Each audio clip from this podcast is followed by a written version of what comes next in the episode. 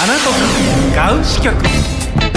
2022年2月8日アナトクガウ支局です。さあこのコーナーは西日本新聞の記者さんと直接お電話をつなぎ今リスナーの皆さんにお伝えしたい情報を記者さんの生の声でお届けいたします。さあ今日ご登場の記者は北京特派員として中国に赴任して1年半。美味しい中華料理を食べ過ぎて体重が増えたため一年発起。プチ断食で6キロ減に成功しました。坂本信弘記者です。坂本記者こんにちは。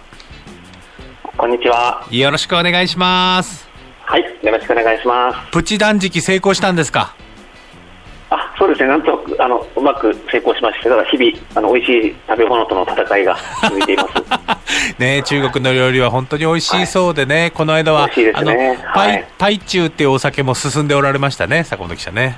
あそうですね、はい、あの白酒と書いて、マイチューというですね、はい、中国のお酒も美味しさがよく分かってきました。あ僕はまだね、あんまり得意じゃないというか、1回か2回しか飲んだことなくて、また福岡に戻られたら教えてください。あぜひご一緒させてください。ね今ありましたけど、赴任して1年半となったんですね。はい、そうですね、ちょうどあの3年間の一応任期ですので、折り返しにちょうど入ったところですあそうですか、もう直接ね、中国の状況をいろいろお伝えしてくれております、はい、今日は坂本記者にお話を伺ってまいります。はい、さあ、今週の記事はこちらです。中国の商品にひらがなの「の」がよく使われていると聞きます。なぜですか？という疑問があなたの特派員というコーナーに寄せられました、えー、確かに北京の街を歩くと、日本にも進出したフルーツティーのチェーン店なゆきの茶をはじめ様々な製品のパッケージや看板で「の」という文字を見かけます。中国の人々や中国で長く暮らす日本人に流行の発端を訪ねて回るとあの飲み物の存在が浮かび上がってきましたという記事でございました。坂本記者、はい、このあなたの特派員というコーナーがあるんですね。はい。えあのあなたの特命取材班のスピンオフ企画のようなもので、えー、日本新聞の海外特派員が読者の方の知りたいに答えると、まあ、あの取材リクエストにお答えして、いろんなことを調べるという企画です。うんそこで、まあ、中国にお住まいの、はい、まあ、今ね、特派員として訪れている坂本記者に質問で、この実際、ひらがなの「の」を使った商品というのは、中国で見かけるんですか？えあの実際、コンビニを何店舗か試しに回ってみたんですけども、はい、えーと、福の丸っていうアイスクリームとかですね、うん、U の品冊って、まあ、意味がちょっとよくわからないけど、漢字とあの中国語の文字の間に「の」が入っていまして、でそれが一つのお店に10品目ぐらいはあるんですね。え。ー、その商品っていうのは中国つ、うん、中国で作られた？中国で作られたものです。日本はい日本からの輸入では全くなくて、完全にこう中国で作られた中国の食品とか飲み物になります。うんこれはどうどうしてその日本語のひらがなという皆さんが読めるわけではないですよね。えたまたまあの商品と手に取っていた方に声をかけてみたところ日本語は勉強したことはないけども「の」は一番馴染みのある日本の文字で、うん、なんとなく高級感があると。であの敵中国でだって言うんですけどこの敵なんとか敵あの圧倒的みたいな敵、はいはいとのが同じ意味ですよねっていうことは、あの多くの中国人の方が知っておられます。はあはあ、じゃあ、あの、その、のという字さえ一度見てしまえば、あ、ここて、これ敵の意味だよね、はい、ということで、意味を理解できているということですね。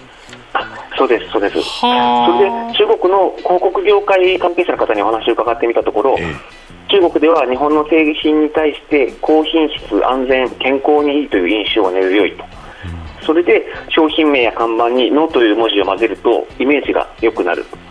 でまた中には一部ですけども消費者に日本製とわざと誤認させるために「の」という文字を使っているところもあると。そうか、じゃあ、その品質が高いというイメージで、ジャパンブランドみたいな雰囲気をパッケージに載せている、はい、そのためにひらがなのの表現を使っていると。そうなんですね、でそのもともとの発端をちょっと探っていきますと、えー、1980年代後半に円高で日本人の海外旅行がすごくブームになった時期があったと思うんですけども、うんうん、あの当時に香港で日本人観光客を引きつけるために「の」という字を看板に使うお店が増えたとか、あ。とはですね1990年代に日本のドラマが香港とかでかなり見られるようになりまして、例えばあの、えー、若者のすべてとかですね、この脳を使った番組のタイトルがあったりというのがあったんですけど、ただ、一番火付け役として有力視されているのが、うん、2001年に上海で発売されたキリンビバレッジの午後の紅茶です。午後の紅茶のの？はい、はい、で午後の紅茶は中国語では午後紅茶というふうにもともとのは入ってないんですけども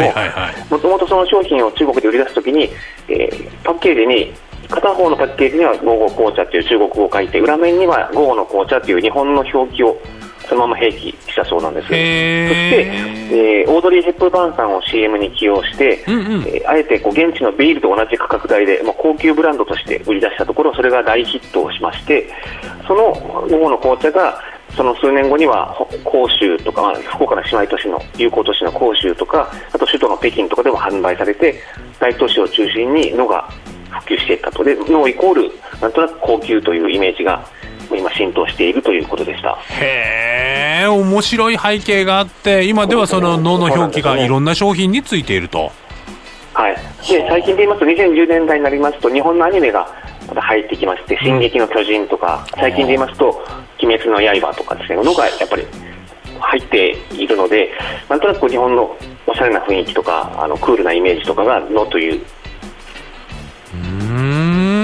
ののについていると、はい。えー、いろんな時代でその日本語今言われてみると日本のものにはたくさん、はい、何々の何々のその「の」の字がいっぱいついてますね。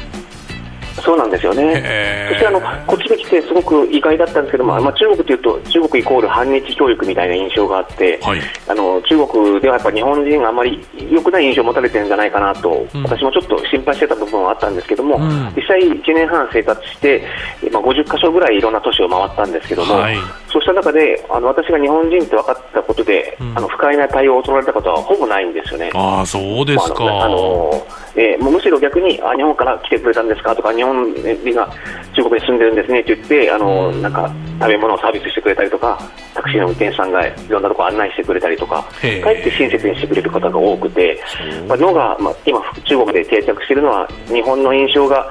まだまだ中国ではいいという証だなということを思いました、本当ですね、そして私たち日本人もやっぱりそうやって、もしかしたらこの嫌われてるというかね、はい、反日感情を持たれてるんじゃないかっていう先入観を持たない方がいいですね。はい。そうですね。あの戦争の過去の記憶っていうのはもちろんあるんですけども、うんうん。うん、一方で日本の食事とか文化とかに対してすごくいいイメージを持ってくださっている中国人の方が圧倒的に多いっていうのが中国の現状だと思います。そうか、なんか国内にいると、それこそなんかこう外交の姿勢だとか、そうやって、まあ、お互いのね、はい、そのその発言だとかばかりこう話題になっていて、はい、あ今ちょっとピリピリしてるのかなみたいな感覚だけが広まってたけど、ね、よく考えたら僕も中国の方の友達もずっと仲良く日本に暮らしてたりとか今でもね仲良く交流があって、ねはい、普通に隣国のね友人として仲良くすればいいわけでね。そうなんですよね、なのでこれからもそのののがついた商品がたくさん増えていったらいいなというのを感じながら取材をしました、じゃあ日本でも敵が、敵が流行ればいいですね。そうですね、あの、うん、日本でいうとあの、なんとか、どうとか、あのあのフランス語も出たあのアパートの名前とか あると思うんですけど、ああいう感覚ですね。はいはい、メゾンドいじりみたいなことですね。はい、メゾンド、そうですね、そうですね、そんな形で、おしゃれなイメージ持っておられると。へえ、はい、面白いですね。でもさすがやっぱり現地に行かれてるからこそ分かる、あのすごい肌感でしたね。あありがとうございます。はい、いつもありがとうございます。調査依頼がありましたら、うん、ぜひ、あの、あの、読者の方、あのリスナーの方からもですね、あの、中国のこれが知りたいとか、調べてほしいということがあれば、お寄せいただければ、ぜひ取材をしていきたいと思います。わかりました。皆さんの知りたいがですね、はい、北京にも、えー、アンテナが張ってますんで、あなたの特派員、坂本特派員宛てに皆さんも質問投げてください。今日も貴重なお話ありがとうございました。ありがとうございました。はい。福岡の味方西日本新聞ミーのアプリでは今日ご紹介した記事の他にも福岡のニュースや身近な情報が満載です。今すぐ検索してダウンロードしてみてください。そして今聞かれている皆さん調べてほしいこと困っていることありましたらどうぞガウアットマーク FM 福岡 .jp までお寄せいただきたいと思います。アナトクガウ支局過去放送分もアーカイブで聞いてくださいね。